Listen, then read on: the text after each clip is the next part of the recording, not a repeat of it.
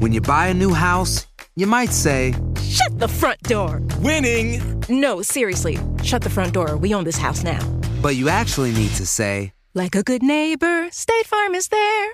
That's right. The local State Farm agent is there to help you choose the coverage you need. Welcome to my crib. no one says that anymore, but I don't care. So just remember, like a good neighbor, State Farm is there. State Farm, Bloomington, Illinois. This episode is brought to you by Shopify. Do you have a point of sale system you can trust, or is it a real POS? You need Shopify for retail. From accepting payments to managing inventory, Shopify POS has everything you need to sell in person. Go to shopify.com slash system, all lowercase, to take your retail business to the next level today. That's shopify.com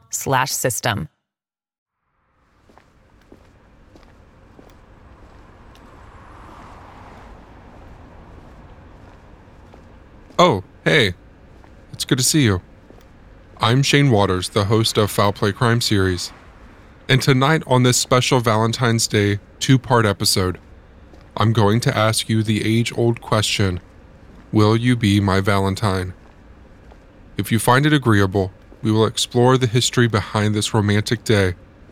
And 14 podcaster friends of mine will be joining us throughout our trip to share crime stories of love gone wrong. So, what do you say?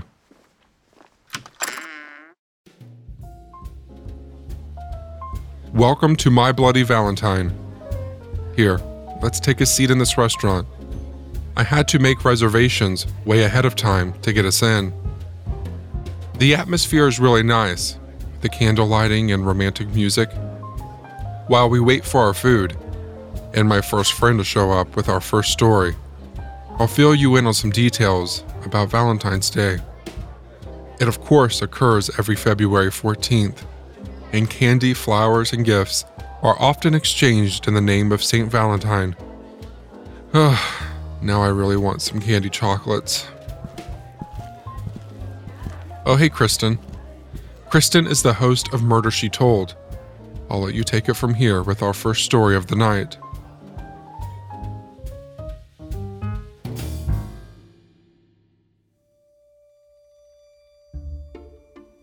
The box was perfectly delightful, wrapped in brown paper with the prettiest pink satin ribbon. Mary Dunning wondered who would send her such a gift in the mail. There was no return address. The only clue was the smudged ink of the postmark San Francisco. Mary was across the country in Dover, Delaware, but she had lived in the Golden City in years past. The pink satin slipped off, and beneath the wrapping was a box of chocolates pretty little dark colored bonbons sitting on a brand new lace handkerchief. Somebody forgot to remove the tag, and Mary couldn't help but notice it came from the luxury department store City of Paris. Somebody wanted to spoil her. But who? Inside, there was a handwritten note that said simply, With love to yourself and baby, Mrs. C. Mary assumed it was most likely a thoughtful surprise from her friend, Mrs. Corbally, who knew Mary adored candy but Mary curbed the urge to spoil her appetite with a treat and decided to bring them to a dinner gathering later that night at her sister's home. Two days later, on August 11, 1898, both Mary and her sister were dead, and three others from the party followed. All five had suffered a slow and agonizing death, hallucinations and delirium, severe stomach pains, and violent sickness. Household remedies had no effect, the doctors thought it was food poisoning, but curiously, not everyone from the party got sick, just the five who fancied the chocolate. Mary's father, who was a former congressman for Delaware, had a chemist analyze the chocolate and discovered that they contained a large amount of arsenic. Who poisoned the chocolates? Better yet, who sent them? And who was Mrs. C? The woman on the bench intrigued 32 year old John Dunning. There was something magnetic about her. She was 41, a former vaudeville actress, and wasn't like the other women in San Francisco. She was fun, free, easy. She liked to gamble, drink, and hang out with the boys at the brothel. Her name was Cordelia Botkin, and despite the buttoned up society lady's disdain for promiscuity, she knew the power she had over men, and Cordelia wanted John Dunning. It didn't take long before John and Cordelia were tangled up with one another, literally and physically. Both were married. Cordelia was separated from her husband, but John's wife, Mary, was oblivious to the affair. The adulterous duo commiserated over their partners and grew closer over late nights, booze, and gambling. John worked for the Associated Press as a seasoned reporter and often had assignments overseas. His long absences put stress on his marriage. Mary and John were only hanging on by a thread. But around 1895, when Mary found out about Cordelia, she ended it. Humiliated that apparently all of San Francisco knew about this affair except her, she left him to be with her family in Delaware. With Mary out of the picture, John and Cordelia were free to do as they pleased, but John had picked up some new habits heavy drinking and gambling. He had racked up a huge gambling debt, so he stole $4,000, which is about $144,000 today, from his employer to pay it off. When the AP found out, they fired him. After about three years of love and lust, when the world was on the verge of the Spanish American War, the AP hired him back. They needed a veteran reporter stationed in Cuba to cover it. This was John's wake up call. He cut it off with Cordelia and told her that he wanted to get back with Mary after he returned. Cordelia was devastated. She begged him not to go, but he told her he would not be returning to San Francisco. While John was stationed in Cuba, Mary had been receiving handwritten letters in the mail from San Francisco from an anonymous author. They detailed John's sordid affairs around town with, quote, an extremely attractive woman and the mystery writer urged Mary not to take John back. The letters sat in a drawer until after Mary's death when her father discovered them during the investigation. John had returned to Delaware after learning what happened, and Mary's father confronted him with the letters. John admitted to everything the letter said, and he also recognized the handwriting. It was Cordelia's. When he was shown the note inside the chocolate box, he was stunned. It matched Cordelia's handwriting. His mistress had murdered his wife, and the four other people who had also died were innocent bystanders. Meanwhile, investigators in San Francisco identified the brown paper and pink ribbon as the signature wrapping of a local chocolatier, George Haas Confectionery. They spoke with a clerk who remembered an odd encounter with a short, stout woman with dark hair. He sold her half a box of candy, and she claimed that she was filling the rest of it with her own homemade chocolates. Police tracked down the post office clerk who accepted the package, the department store saleswoman who sold her the lace handkerchief, and finally, the drugstore clerk that sold her the arsenic. All four workers described a woman who looked like Cordelia. In her hotel room, police discovered leftover paper wrapping from the candy store, and Cordelia was arrested on murder charges. There was a legal argument about who had jurisdiction in this strange case, the victims had died in Delaware, but Cordelia sent the poisoned chocolate from California. But it was settled that the trial would be held in California in December of 1898, four months after the crime was committed. The media couldn't get enough of Cordelia Botkin and her scandalous lifestyle. This was the trial to end the century. She pled not guilty, and though she did admit to buying the arsenic, she insisted it was for cleaning purposes only. The jury disagreed, found her guilty, and sentenced her to life in prison. A year or so later, the judge from her trial spotted Cordelia out and about in San Francisco. He launched an investigation and discovered that she may or may not have been trading favors for privileges with the guards. When word got back to her about the investigation, she claimed that it wasn't her, but a look-alike, and that the judge was mistaken. While these shenanigans were unfolding, Cordelia's legal appeal, too, was playing out. The Supreme Court of California agreed with her attorneys that her trial judge had given improper jury instructions and overturned the ruling, sending it back to the DA if they wanted to try her again. After many delays, she was tried again and convicted again. And though nine voted for her to be hanged, the jury had to be unanimous to impose the death penalty. So in 1904, she was sentenced once again to life in prison. Though not culpable in any legal way, John was the one who brought Cordelia into their lives and invited her wrath.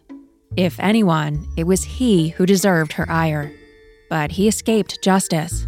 He even got his job back, at least until the trial ruined what little reputation he had left. And what a tragedy it was that Mary's generosity with the chocolates condemned four others as well. Their deaths, too, were on John's head. Cordelia was an incorrigible hustler. She tap danced throughout her life, twisting and warping narratives to bend people to her will. But the iron bars and cinder block walls of San Quentin State Prison could not be cajoled. And after 10 years of incarceration, at the age of 56, Cordelia Botkin drew her last breath.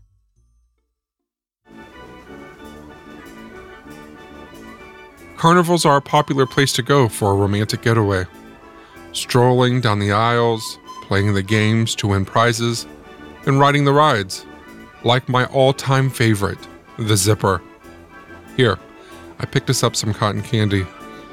Oh, look, there's Cambo buying a corn dog. Cambo is the host of True Crime Island.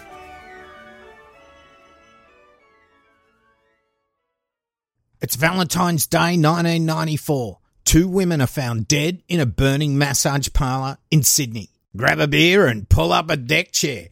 So, my Valentine's case is from 1994, Gladesville, Sydney, Australia. So, usually Valentine's Day is where loving couples go and spend a load of cash, maybe book a fancy restaurant, give gifts, or whatever. They usually don't order a hit on their significant other but we'll get to that later. Now, firemen are called to 4 Flagstaff Street, Gladesville at around 7.30 p.m. on Valentine's Day. This is the location of Kerry's Oasis, a massage therapy business owned and run by 36-year-old Kerry Pang and her de facto husband, 57-year-old Mark Lewis. It wasn't the sort of place you'd go for a sports injury. It was more of a rub and tug happy ending massage parlour. Mark Lewis, he ran a similar place up the road at West Ryde. When the firemen gain entry to the burning building, they check one room and they find the dead body of a woman that would be identified as 25 year old Fatima Ozanal, shot three times in the head. Further towards the back of the premises where the fire was burning was an office. Inside was a woman that they dragged out into the hallway thinking she may still be alive. But on closer inspection, she was already dead. She would be identified as the owner, Kerry Pang, and she had suffered 18 stab wounds to her head, neck, and body, had been shot in the eye, and her throat had been slashed. The fire was extinguished and police called.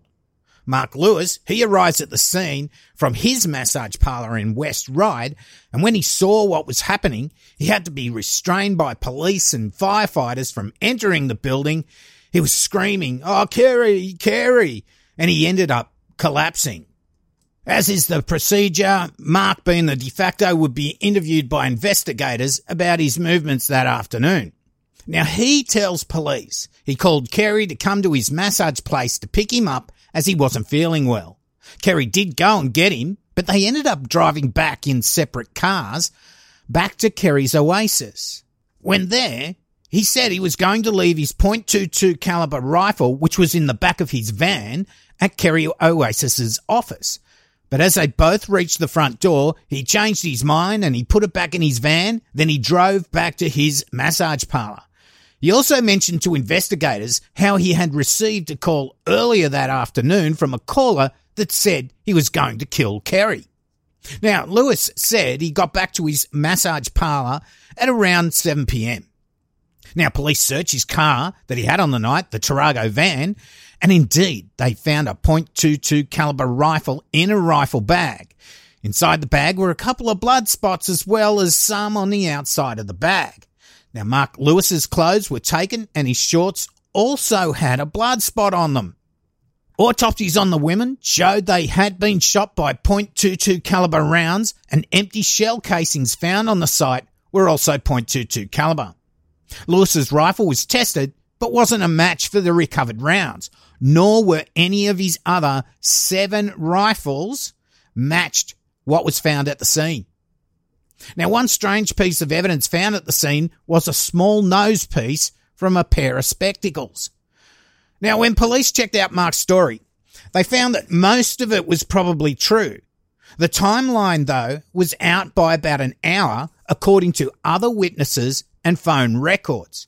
Now, this put him at the scene of the crime just before the firemen were called and when the women had probably been killed. But although the blood spots on the rifle bag and on Mark's shorts would match Kerry Pang, they lived and they worked together. So it really didn't hold that much weight. So the case sort of went cold. Even though they had suspicions about Mark Lewis, they didn't have enough evidence to charge him. Then just over a couple of years later, Lindsay Rose, a small time crook, was drinking in a pub with a mate and happened to mention how he killed these women on Valentine's Day and had killed others. Now, Rose called himself the mechanic after the Charles Bronson 1972 movie where Charles plays the part of a hitman called the mechanic who wants to retire, but some young guy wants to learn the trade and becomes his apprentice. Lindsay Rose goes on to tell his mate he had an apprentice on the night called Donnie.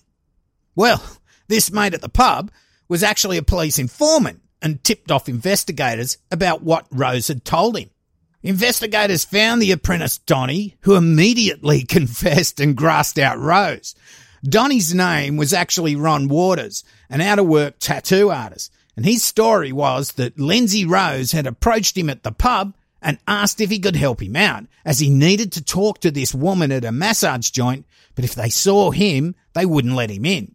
Rose told him that all he had to do was knock on the door, and when they opened it, he would step in and talk to this woman. Rose offered Ron 500 bucks, which was big money back then, especially for an out of work tattoo artist. Ron said he and Rose went to Kerry's Oasis at around 7 p.m. Ron knocked on the door as planned, and it was opened by Fatima. Then Rose rushed in, silenced pistol in hand, and manhandled Fatima into one of the massage rooms, telling her if she did what he asked, she'd be fine.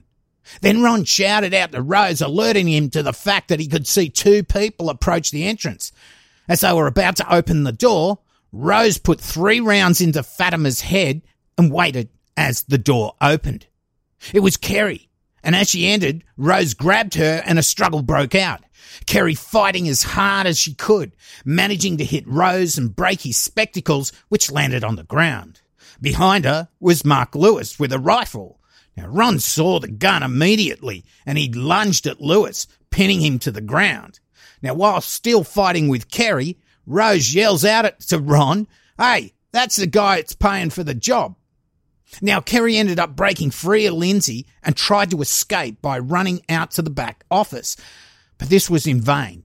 Lindsay caught up with her. He stabbed her 18 times, shot her in the eye, and slashed her throat. He then set fire to the office and left with Ron in one car while Mark left to go back to his massage parlour in the van. Now, when police finally found Rose, they asked him about a 1984 double murder, and he confessed straight away. They then asked him about the murder of Kerry and Fatima, and again, he confessed immediately. Investigators had also gone around to optometrists in the area and had found Rose had dropped a pair of spectacles in for repair just after Valentine's Day in 1994. Now, Rose said that Mark Lewis had been on to him for months to kill Kerry, and when he finally upped the amount to 20 grand, he agreed to it so he would just shut up about it. Now, Mark Lewis also supplied the pistol. So now the cops had the real story of what went on that Valentine's night, and now they had enough evidence to charge Mark Lewis for murder. In the end, Lindsay got five sentences for five people he confessed to killing, and his file was marked never to be released. Mark Lewis got 18 years for Fatima's murder and life for Kerry. Now, Ron, Ron Waters, well, he got 18 months periodic detention as he really had no idea what was going to happen that night. He was tricked into it and he did confess as soon as he was arrested. So why did Mark Lewis arrange a hit on his de facto wife with five kids, one of them being his own? Well, he didn't like her working at the massage parlour. He probably suspected her of boning some of the customers, so he had it killed. Too gutless to do it himself, he got his hitman mate to do it for him. Fatima just happened to be in the wrong place at the wrong time. She was the mother to a six year old girl. And why was Kerry so brutally murdered? 18 stab wounds, shot in the eye, and a throat slashed? Usually this would be done by someone in a crime of passion. Well, Rose had once been in a relationship with Kerry and they'd broken up on bad terms. Such a tragic Valentine's. Okay, so that was a very brief version of the case and have a very happy Valentine's Day. Hey, it's Kaley Cuoco for Priceline. Ready to go to your happy place for a happy price? Well, why didn't you say so? Just download the Priceline app right now and save up to 60% on hotels. So, whether it's Cousin Kevin's Kazoo concert in Kansas City, go Kevin, or Becky's Bachelorette Bash in Bermuda, you never have to miss a trip ever again. So, download the Priceline app today. Your savings are waiting. Go to your happy place for a happy price. Go to your happy price, Priceline. Lucky Land Casino asking people what's the weirdest place you've gotten lucky? Lucky? In line at the deli, I guess? Aha, in my dentist's office. More than once, actually. Do I have to say? Yes, you do. In the car before my kids' PTA meeting. Really? Yes. Excuse me, what's the weirdest place you've gotten lucky? I never win and tell. Well, there you have it. You can get lucky anywhere playing at LuckyLandSlots.com. Play for free right now. Are you feeling lucky? No purchase necessary. Void where prohibited by law. 18 plus. Terms and conditions apply. See website for details.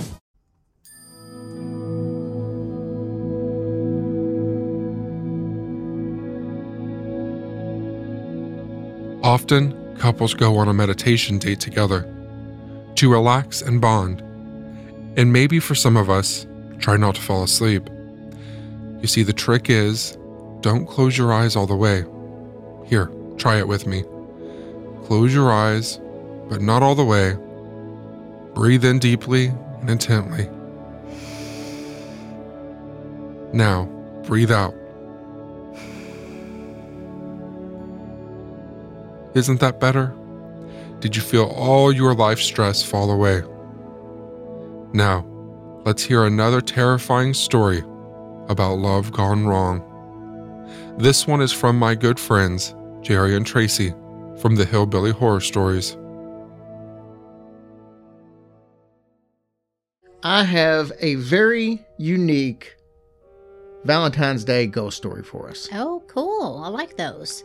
All right, so we're going to go back to midnight on Thursday, February 14th, 1867. There was two lovers that stood on the bridge in Sefton Park, Liverpool, England. Their names were William Roberts and Alice Harwood. They both knew though that very soon that they were going to have to go their own separate ways in life because William's stern middle-class parents had pressured him into an engagement with a wealthy heiress. So he, what, the, he wasn't feeling it then. No, he wasn't feeling it. But this is the 1860s, so you did that kind of stuff back then. So they're on this bridge. It's midnight. You could hear the clock in the background, and it chimes the 12th hour. William tearfully told Alice that their three year affair would have to end for the sake of his future bride. She was heartbroken. Oh, I bet she was. Alice didn't say anything. She just kind of stared off at the reflections of her and William in the waters below, and then she suddenly turned and kissed him with tears streaming from her eyes. Before parting, though, Alice said in a trembling voice, William, will you grant me one last favor, the only one that I'll ever ask of you on this earth? And William waited for her request. As he looked, she said, Promise to meet me here 12 months from tonight at this exact same time, the same hour. William wasn't really big on that suggestion because, you know, he's getting married and stuff. But somehow, deep in his he knew that he had to see his first real love at least one more time. And so, in a broken voice, he replied, I will come one year from today. Well, good. The year dragged by, and exactly 12 months later, William and Alice were reunited on that same bridge. But William told Alice that things were a little bit different now. He's married and he no longer cared for her in a romantic way Oh. like he did oh. beforehand. Well, despite William being as honest as he could with her, Alice was still deeply in love with him, and before they left that night, she begged him for one more final reunion at the bridge in one year, again on February 14th at midnight. William said that that would be impossible. He certainly had no intentions of jeopardizing his loyal relationship that he had with his wife, even though he came to this one. Oh, So, well, that's true. Yes, he was okay with that. Well, but he promised her, and then he didn't have no way of getting a hold of her and saying, "Hey, I can't make it." Right. They didn't have they didn't have cell phones back then in the 1860s. so- No, so yeah. Anyway, so Alice starts to cry and she reminds him that, you know, hey, we we did it last year. Let's do it again.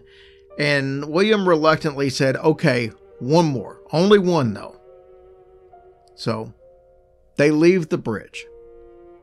In February 1869, William was involved in a in a shooting accident, and he had a really bad leg injury, and he really was unable to walk except for the the use of a crutch. Mm-hmm. So on the night that they were supposed to be meeting on Valentine's Day, William wondered if he was even going to be able to, to get to the bridge at all and, and was even going to be able to make his way out there. He even thought about postponing. But again, no cell Again, phone. Yeah, so. no cell phone. And you know, I don't know if he had access to a carrier pigeon or anything. Morse and even and even so on that short notice. Oh, the yeah. carrier pigeon, you know, Yeah. who knows. But he was a man who kept his word and he decided to go to the park bridge anyway. Now they had an old trusted servant of, of his family by the name of Bob, and Bob already kind of knew about the affair, so I guess they even had the bro code back then. Bob Mhm. wasn't Bob wasn't gonna say nothing about it. Yeah. And he agreed that he would help William get to the park bridge. He and Bob arrive at the bridge. Now, Bob watched William walked unsteadily, I might add, on his crutches until he reached the middle of the bridge. The young man sat there and he was pretty impatient as he was waiting for Alice to arrive. William actually shouted back to Bob, What on earth am I doing here, standing on the middle of this damn bridge in the freezing night, waiting for a girl that I don't even care for anymore? Well, Bob wisely stayed silent because as the The clock silent Bob. Oh, sorry. because as the clock was chiming midnight in the back, there walked up Alice. And William kind of looked over. He could suddenly see her starting to appear. And he says, William says, Well, it's about time. But as Alice started to reach William, she didn't show any kind of signs that she was getting ready to slow down or anything. She looked like she was just going to start walking right past him. So William kind of figured, you know what? She's probably pissed off at the comments I just made. So he reached out and was going to try to grab her. As he put his arms out, though, his arms passed right through her. oh boy. Alice glanced back at an astonished William, I might add, and with a terrible look of sorrow in her eyes, she whispered, I will always love you. William kind of trembled as he watched Alice continue to walk to the end of the bridge, and there she disappeared right in plain sight of old Bob that was standing there. On the following day, William visited Alice's family because he was really confused about this strange encounter. As William told her parents about this strange encounter, Alice's parents looked at each other and Miss Harwood kind of broke down and started crying. And then the father went on to tell William that his daughter had died of a fever last night, shortly before midnight. So William almost fainted when he heard this, this news. Then the, the nurse that had been in the house that had been helping take care of Alice, she even added something that made it even more disturbing to William. She said that on the girl's deathbed, she kept constantly repeating the words, dead or alive, I must go to that bridge and see William. I must tell him that I love him.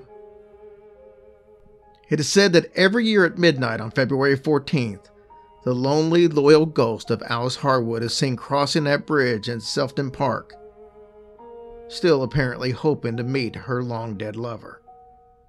As recently as May of 2001, a park ranger saw a beautiful, young, outdated looking woman strolling through the park with a parasol. As she crossed the bridge, the lady vanished into thin air. So I guess the moral of the story is even in death, love never dies. Very sweet. All right. Well, happy Valentine's Day, Gaz. Yeah, happy Valentine's Day, and that's a really sweet story. And I'm glad that she got to tell him that he, you know, she would always love him, and that's very sweet. Yeah. And that's I'm glad that he showed up. That was very nice of him too. So Can you imagine how pissed she would have been if he would have if he wouldn't have showed up and she shows up dead? Mhm. It's like, what's your excuse? I showed up dead. you can come. You got a hurt leg. yeah, So wuss. anyway, thank you guys, and we appreciate you listening to us. Bye.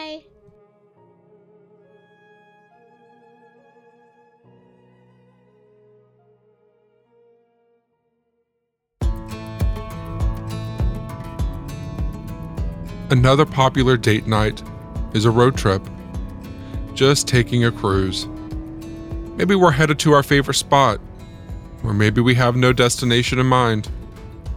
A good drive always feels good, doesn't it? The trick is to find the scenic route. Play some chill music you can sing to, and put the phones down. Now we're talking. Our next story comes from Tapes from the Dark Side from my friend Tyler. There's an old urban legend I grew up with. You may have heard it too. It goes something like this. After sundown, a pair of high school kids, fueled by hormones, park their car on an isolated lover's lane. Just as they start to get down to business, the girl says she hears a strange sound coming from outside the car. The boy says he didn't hear anything, but the girl is spooked and she insists that she wants to go home. The boy begrudgingly turns over the engine and, with a hint of resentment, presses down hotly on the accelerator. The car lurches forward and they're on their way. Once back at the girl's house, she wastes no time in exiting the vehicle, now longing for the comfort and safety of her own home. As she reaches behind her to push close the car door, she sees it, hanging from the door handle. A metal hook. The kind that would make for a rudimentary replacement for a hand, though this one has been sharpened to a menacing and deadly point. And thus our story concludes a pithy little morality tale. Yet, what many don't know is that it's partly based on a true story the Texarkana Moonlight Murders of 1946. It's a week after Valentine's Day, and the 19 year old Mary and her 25 year old boyfriend Jimmy are out on a movie date. On the way home, they take a detour to a secluded stretch of Bowie County Road, a place that was known as a local lover's lane. Just as things are getting hot and heavy, the moment is interrupted by a bright flash of light coming from outside the driver's side window. At first, the couple thinks they've been caught by the police, if only it had been the cops. As they will soon learn, the reality of their situation was much worse. A man wearing a white cloth bag over his head approaches the car. The strange garb resembles a pillowcase and has eye holes cut out so the stranger can see. Before the man says anything, Jimmy mumbles under his breath, Sorry, guy, you have the wrong car. The man takes a step forward confrontationally and replies, I don't want to kill you, so do what I say. He orders them both out of the car and then tells Jimmy to take off his pants. Seeing that this guy isn't playing around, Jimmy does so quickly, and that's when the man suddenly bashes him in the head twice with the broadside of his heavy flashlight. He struck Jimmy so hard as to cause multiple skull fractures, and the sound of the flashlight hitting his skull was so intense that Mary said she thought that the man had actually shot Jimmy. Jim falls to the ground instantly, unconscious, and that's when the man turns his attention to Mary. She tries to reason with him, offer him money, but this seemed to have the opposite effect. He lashes out at her, striking her with a flashlight, but not as hard as he hit Jimmy. This is more of a warning strike. She jumps back, and that's when he looks her in the eyes and says one single word Run. I'm TZ, the host of a true crime podcast called Tapes from the Dark Side. If you're enjoying this segment, then consider subscribing to my show. Go to tapesfromthedarkside.com or just search Tapes from the Dark Side in your podcast app. Back to the show. Run. Mary doesn't need to be told twice. She takes off in a full sprint. Some reports say she was still wearing her high heels at the time, so I imagine this was not a breakneck speed. Mary headed down Bowie County Road, desperate to find someone, anyone. But the couple had parked about a hundred yards from the nearest house. She sees a car parked on the side of the road in the distance and runs towards it, but alas, finds it empty. And that's when the masked man suddenly reappears. Why are you running? He asks quizzically. The question puzzles her. Told me to. She says. He screams out, liar, and forces Mary to the ground, once again brandishing the pistol. Mary is pinned under the weight of this well built, six foot tall man. And in this moment, which will haunt her for the rest of her life, she feels completely and utterly powerless. He begins to lift up her dress, sliding her underwear to the side and ramming the barrel of the gun into her. After the masked man finished sexually assaulting Mary, he took off on foot down Bowie County Road and disappeared into the woods. Mary wandered aimlessly through the night for half a mile until finally approaching a random house. The couple who answered took her in and phoned the police. Thus ended the first of what would be four separate attacks in that year, 1946, by a man in a white hood who would come to be known as the Phantom Killer. This was no urban legend. It was after the second double murders they started using the name Phantom in the local newspaper. No one felt like he or she was safe. And of course, we had the, everything locked and we had our guns handy. Jimmy and Mary both miraculously survived, and it would be the only attack of the four in which no one was killed. The Phantom roamed the lanes of Texarkana after dark, looking for couples who were parked on the side of the road. He killed five people over the course of 10 short weeks that spring. A manhunt ensued, the likes of which had never been before seen in Texarkana, covering Miller County, Arkansas, and Bowie County, Texas. But the killer was never caught. The Phantom Killer is technically a serial killer, as he's killed more than two people with a cooling off period in between each kill. Now, the statistics tell us that serial killers are responsible for less than 1% of all murders which is an insignificant portion. But if there are 15,000 murders annually in the US, that means that around 150 of those victims are likely the work of such killers. And per FBI statistics, there are likely 25 to 50 active serial killers operating in this country at any given moment. So, dear listener, I would ask of you if you happen to take a midnight ride with your lover this Valentine's Day, please be cautious. It's far from likely, but you wouldn't want to later find a hook on your car handle door or a masked man peeking through your window. Texarkana today still looks pretty much the same. And if you should ask people here on the streets what they believe happened to the Phantom Killer, most would say that he is still living here and is walking free.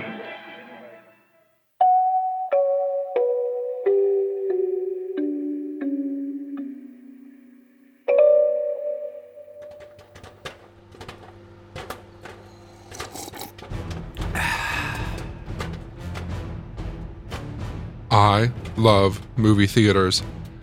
I actually worked at one as one of my first jobs. There's nothing like seeing a movie on the big screen. And don't get me started on the popcorn. That smell and the taste. Ugh, now I really want some movie theater popcorn. The bagged microwave stuff just isn't the same. Meeting us here is Allison and Maggie from Coffee and Cases. It wasn't even supposed to be 19 year old NC State freshman Jesse McBane's night with the car that he shared with his brother. But it was Friday, February 12th, 1971, two days before Valentine's Day. And Patricia Mann, Jesse's girlfriend of three years, who was a 20 year old nursing student at Watts Hospital in Durham, North Carolina, had a school dance that she thought she was going to have to miss. Oh, uh, does Yeah. he surprise her? He does. He was a good boyfriend. And to her surprise, Jesse had actually made a deal with his brother to trade days with the car, and he was so excited to let Patricia know that he was soon to be on his way to her. He was so happy, in fact, that he jumped in the car to drive through the misty cold rain to get to her, and he did it so quickly that he forgot at home the candy that he had purchased to also bring to her as a surprise. Oh well, now he could just eat that later. That's right. That's a perk for him. Jesse and Patricia had a wonderful time at the dance. They were so obviously in love to everyone who saw the lovebirds, and there was even talk of an engagement in the not so distant Ooh. future. Neither one of them wanted the night to end. So, given the chance to spend a little bit more time together, they took it. When Patricia's school extended the curfew from midnight until 1 a.m., Patricia checked out of her dorm at 11:30 and the two of them went to a nearby neighborhood that was known to be a local makeout spot. Okay, very collegey. Oh, very. Yeah. They're just wanting to get a little bit more alone time. By the next morning, Saturday, February 13th, Patricia's friends were milling about the school, seeing how everyone's night had gone. And it was then that they noticed that Patricia had not returned to her dorm in the early morning hours. That was hmm. not like the responsible Patricia they knew. And Jesse was not the type to break rules either. So they began calling local hospitals to make sure that the two hadn't been involved in an accident on their way back to the dorm. No hospitals had record of either Jesse or Patricia having been seen or admitted. So, did the college not do anything when curfew passed and Patricia wasn't back? No, it wasn't until the next morning that people are starting to notice that she didn't come back. Without answers, yet knowing where the pair had likely gone with their extra time the night before, some of Patricia's coworkers from the hospital where she worked went looking for them. And that's when they saw the car, just not like how they had expected to find it. At the end of one of the local cul de sacs was Jesse's car. Peering in, since the car was locked, they saw Patricia and Jesse's coats in the back seat, neatly placed, and no hmm. sign of a struggle. Okay, weird. Able to push open one of those triangular vent windows Yeah. that are commonly found in older cars, a friend was able to get the car unlocked. Inside, they also saw Patricia's pantyhose neatly folded in the Hmm. passenger floorboard. But Jesse and Patricia, it seemed, had vanished. A lot of people began to wonder could they possibly have decided to elope? But if so, why not take the car with Mm-hmm. Yeah, they need the car. Yeah. And if they didn't elope, why had they just left this perfectly performing car abandoned? And why had the car been wiped of fingerprints as they found when the police tested it? So until they knew answers, Durham County Police Department, who had been called to the scene, decided to treat this like a missing persons case. But as the days passed with no word, the outlook for Jesse and Patricia's fate was becoming more and more grim. Then, on February 25th, 12 days after they were last seen, there was finally a development, just not the development that any family wants to hear. A surveyor had been out working on a one lane dirt road near the border between Durham and Orange County, North Carolina, when he saw something out of place. It looked like a human leg sticking out of a pile of leaves. Mm. When Orange County Sheriff's Office responded, they found an extremely disturbing scene indeed. Jesse McBane and Patricia Mann had been tied to a tree with a thick rope. The Mm. rope was knotted around their hands and their necks. They had been strangled slowly. Ugh.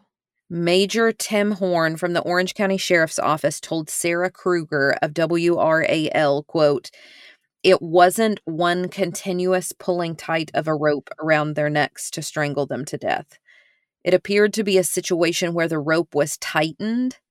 Then they let it go, let them regain their breath, regain consciousness, possibly, and then they were strangled again.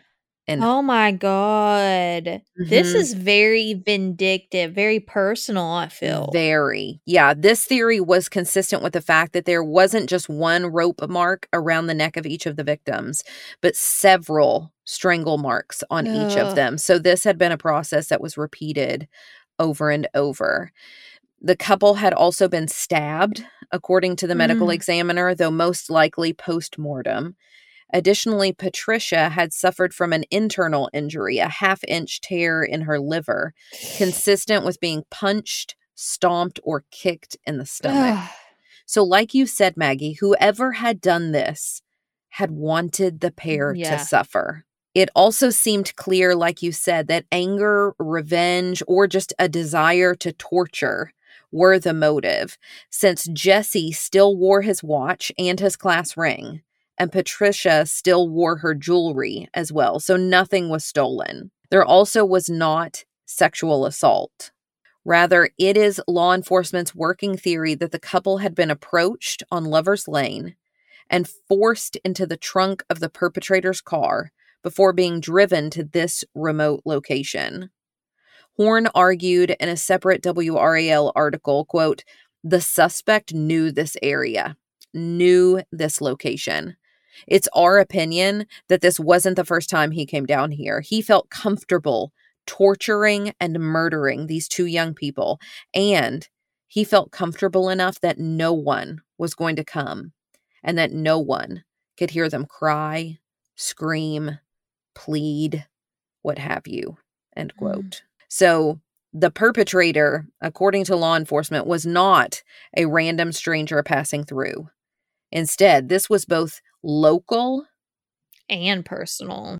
Unfortunately, even though many organizations, the Orange County Sheriff's Office, the Durham County Sheriff's Office, the Durham Police Department, the State Department of Investigation, the FBI, and the Department of License and Theft were involved, all of those agencies, there was an obvious lack of collaboration among them, with each getting a small piece of the puzzle, but with no willingness to share findings with any other department. Well, that's frustrating. hmm Despite the lack of camaraderie, there were several suspects for the crime, including one who topped everyone's list a doctor at Watts Hospital, where Patricia worked, who has refused to cooperate with law enforcement, consistently refused to provide DNA, and who has an intimate knowledge of the wooded area where the bodies were found.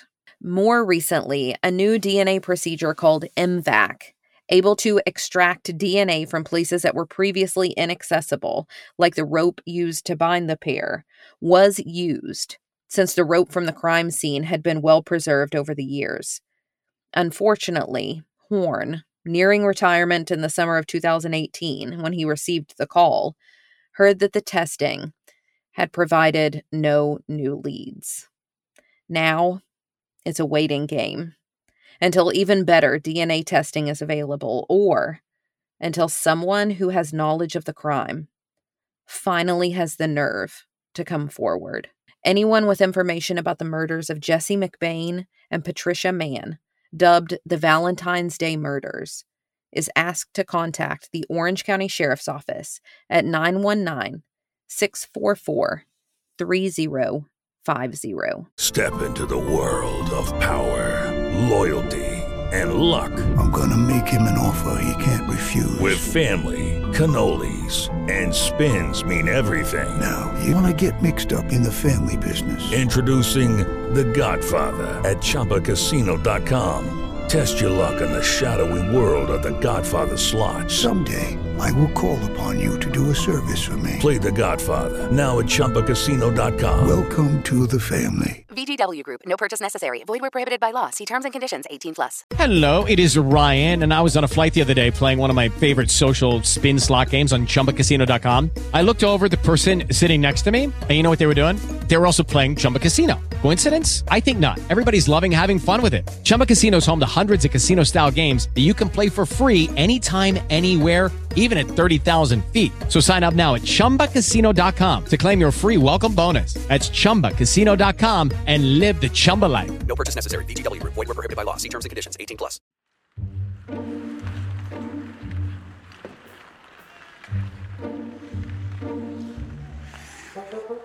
Ice skating and rollerblading is something couples enjoy learning to do on Valentine's Day. Personally, I don't enjoy falling on my face or breaking a bone but all to their own. I did go ice skating once in college. It wasn't for me. The room was too cold, in all honesty. Speaking of cold, my friend Vincent is here from Gone Cold.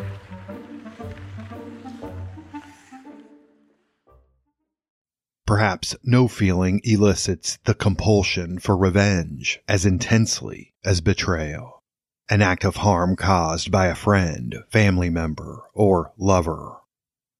Trust is the required prerequisite to the experience of betrayal.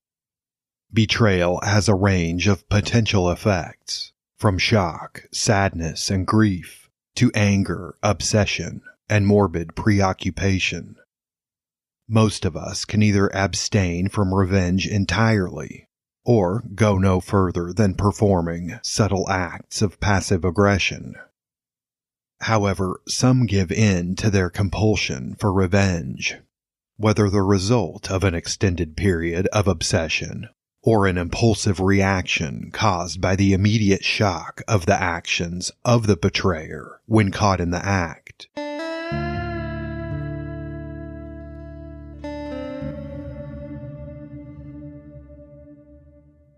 Clara Suarez came to the United States from Colombia in the late 1980s to obtain a master's degree in dentistry. After graduating the University of Texas School of Dentistry, Clara was crowned Miss Colombia Houston. In 1991, the 33 year old dentist met orthodontist Dr. David Harris, same age, while working at the Castle Dental Center. David and Clara hit it off, and their fast moving romance culminated in a Valentine's Day 1992 wedding with a reception at the Hilton in Nassau Bay overlooking Clear Lake. It was less than a year after their first date that Clara Suarez became Dr. Clara Harris. With David came a young daughter from a previous marriage. The year following the wedding, Clara opened up her own dental practice that eventually branched out to include several locations, followed shortly thereafter by David opening his place, Space Center Orthodontics, near NASA, Houston. During their outwardly appearing perfect life as husband and wife, in 1998, Clara gave birth to her and David's twin sons. By all accounts, the couple was living the American dream come true. Love, successful businesses, a family, luxury cars, and a nice home in the mostly affluent town of Friendswood. But things were not as they appeared. At least, eventually, they were not. In the fall of 2001, David Harris and his recently hired receptionist, Gail, began a whirlwind love affair. Gail, too, was married. It didn't take long for Clara to put together the pieces. Unexplained high dollar purchases and five star hotel bills on their bank statements and long hours at the office were fairly solid clues of her husband's betrayal. In June of 2002, in fact, she could no longer sit idly by obsessing about David's suspected affair. Clara hired Houston based private investigator firm Blue Moon Investigations. Upon confronting David with proof of his infidelity, gathered by Blue Moon, Clara agreed that they could mend the marriage, but only if her husband called off the affair immediately. There was one stipulation he needed to add, David Harris told his wife. Because he'd led his mistress to believe that he and Clara had an open relationship, David said, he needed one last dinner with Gail to call off the affair face to face, to explain and break it to her carefully and easily.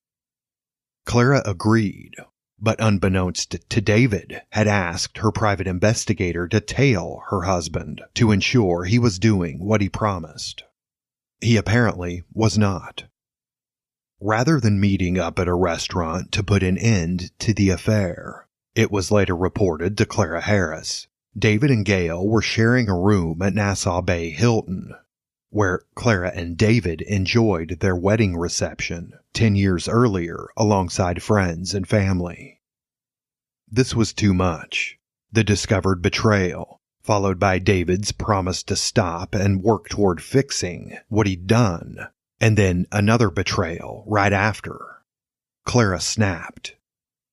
She immediately began speeding to Nassau Bay to confront her husband and his lover. Her stepdaughter, David Harris's 16 year old daughter, was in the car.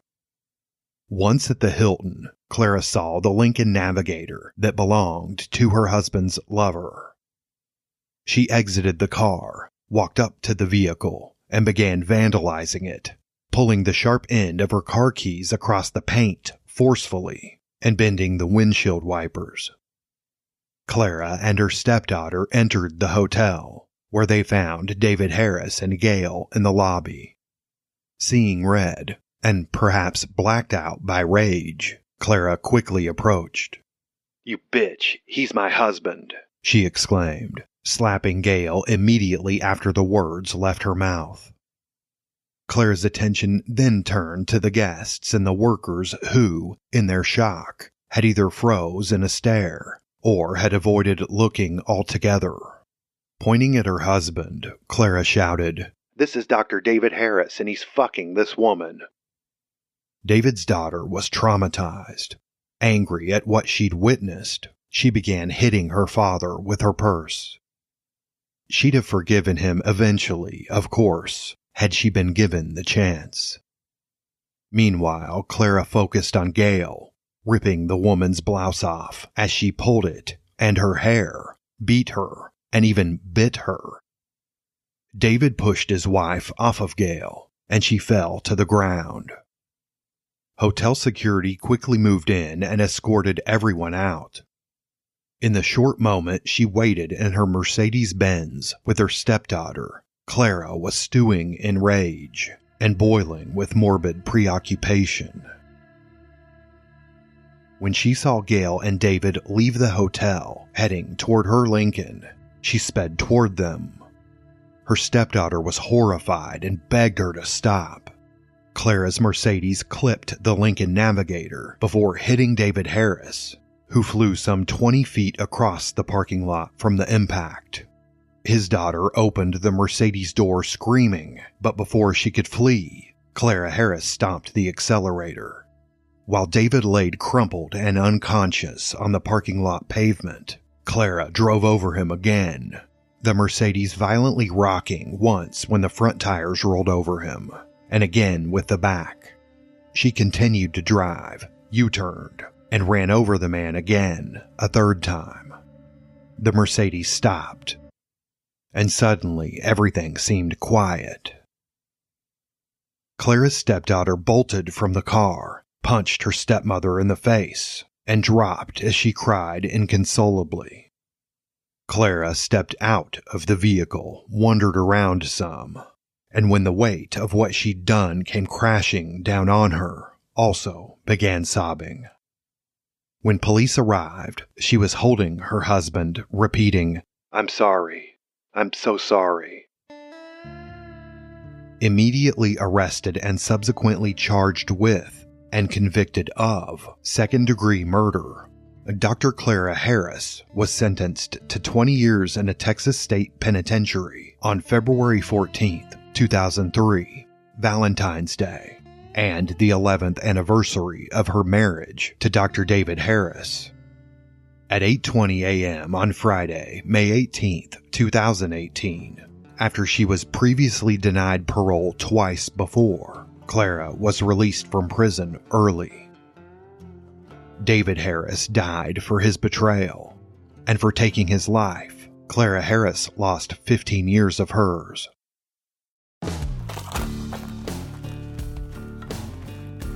Rock climbing is a new skill couples love to learn. You get to feel that sense of achievement together. It's fun and exciting. If you're not afraid of heights, that is. I need to get down from here. So, up next, we have Live Laugh Larceny with my friends Amanda and Trevin.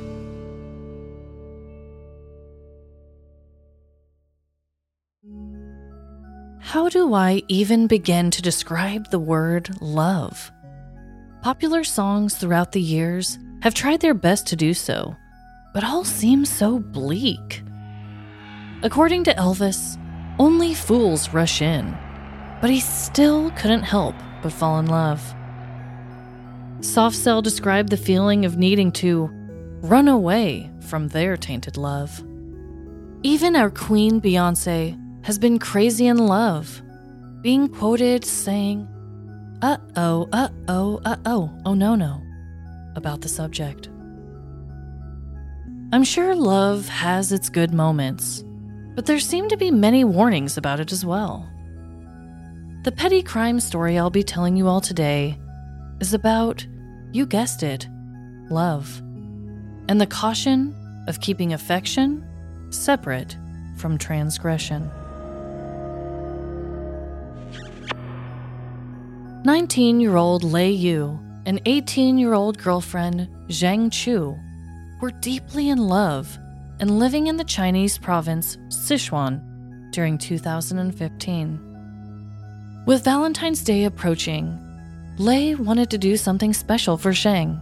He wanted to give her a romantic experience along with a pricey gift, but his bank account just wasn't cooperating. Your balance is still negative. Quit checking. That's when a brilliant idea popped into his head. Lei was going to spoil his Valentine rotten without spending a dime of his own money. The couple's special date night began with Lei driving up to a dark building in a commercial area in town. What are we doing here? asked Zhang, confused. I told you, it's a surprise. Come on. Lei reassured her, stepping out of the car. The couple walked hand in hand towards the front door of a closed jewelry shop when they came to a stop. You may want to stand back, Lei lovingly warned. He then kicked the store's door open with the passion of a man in love. I wanted to get you something nice. Lei panted heavily. but but I, I wanted us to pick it out together. Zhang was speechless. No one had ever broken into a store for her before. How dreamy. She looked around the empty and barely lit shop, seeing jewelry and glass perfume bottles glistening in the moonlight. She could have swooned right there. But instead, she grabbed Lei's hand and the couple rushed inside. Zhang excitedly picked out some jewelry and perfume and was ready to flee the scene of their criminal shopping spree. But Lei had one more surprise. He busted open the store's register and gathered the cash inside, forming a money bouquet of sorts for his date. You deserve the world, but for now, how does some extra cash sound? Lei said in his best Prince Charming voice. The pair stared lovingly into each other's eyes as they crouched down behind the store's register. They both knew they should run away from the store in fear authorities may be on the way. But the sexual tension overshadowed all logic. Oh. Both of them leaned their bodies in closer and closer to one another, turned their faces, and exchanged a fiery kiss. Only once their makeout was complete did the couple flee the scene. Lei and Zhang were blissfully unaware that a store camera had captured their affection and faces on CCTV. Shortly after the theft, police analyzed and shared the CCTV footage, getting a tip from a social media user that led to their arrest. The store's owner Gong Chen said, They were amateurs because apart from the cash, they did not take anything of value. There were cameras and laptop computers and smartphones, and they left it all behind because they were so busy kissing. That kiss was their undoing. The love struck larcenist made off with 2,100 yuan, approximately 301 US dollars, jewelry, and perfume. But according to local news reports, they were let off with no charges following a full confession. Perhaps this crime could have been avoided if this couple would have been listening to Can't Buy Me Love by the Beatles that night. But we will never know. What I can say is that love is nearly impossible to explain. And even more unexplainable is the trouble it can get us all into. And the truth shall set you free. That's crazy. I know. A confession just gets you out of it. I don't know if the laws are different. I'm sure they are. Guarantee that they are all around the world. But if I knew that just a simple confession after a makeout sesh could get me off the hook for committing a crime, yeah, I think I would do that. Yeah. To be in that much love. They were in so much love. And I hope I explained it as well as I could in the story that really the only reason they were caught is because they shared that passionate kiss in the CCTV footage. And then once the police shared it online, because the way they turned their faces and the way they were acting, somebody was able to identify them online. Wow. So, really, this Valentine's Day, you really need to be cautious with your love. Yeah, for sure. Maybe don't do it while committing a crime. Definitely not. So, if anybody has not heard of us or listened to our show before, we are Live Laugh Larceny, and we are the show that takes petty crimes and tell them in a dramatic way, but the details may vary sometimes. Yours seems pretty standard here. Is everything pretty much all the truth here? Yes, they did steal that exact amount of cash, the perfume, and the jewelry. It was closed at the time. I don't know exactly how they busted in the front door. Mm-hmm. And I don't know if it was really all his idea and he was surprising her for a Valentine's Day experience slash gift. Mm-hmm. That whole thing was just me, you know, setting the tone for the story. But everything about the crime itself, everything that the store owner said was her actual quote, and how they were caught was the truth. Usually, that's kind of how it goes with our show. We'll kind of create the story in our own minds. How did we get here? What would cause a person to do some of the ridiculous crimes that we cover? But we try to keep the actual facts of the crime as true as true can get. We just like to be a little dramatic and petty with it. Yeah, we like to be fun, and as I've always called it, we basically make the movie version of it. And with that story, we will conclude the first night of this two night special episode for My Bloody Valentine. As a quick reminder, all of the podcasts you heard can be found wherever you listen to podcasts. A complete list of the podcast names and links to them can be found in this episode's show notes. I'll be back tomorrow for the last half of this Bloody Valentine special highlighting love gone wrong. I'll see you then.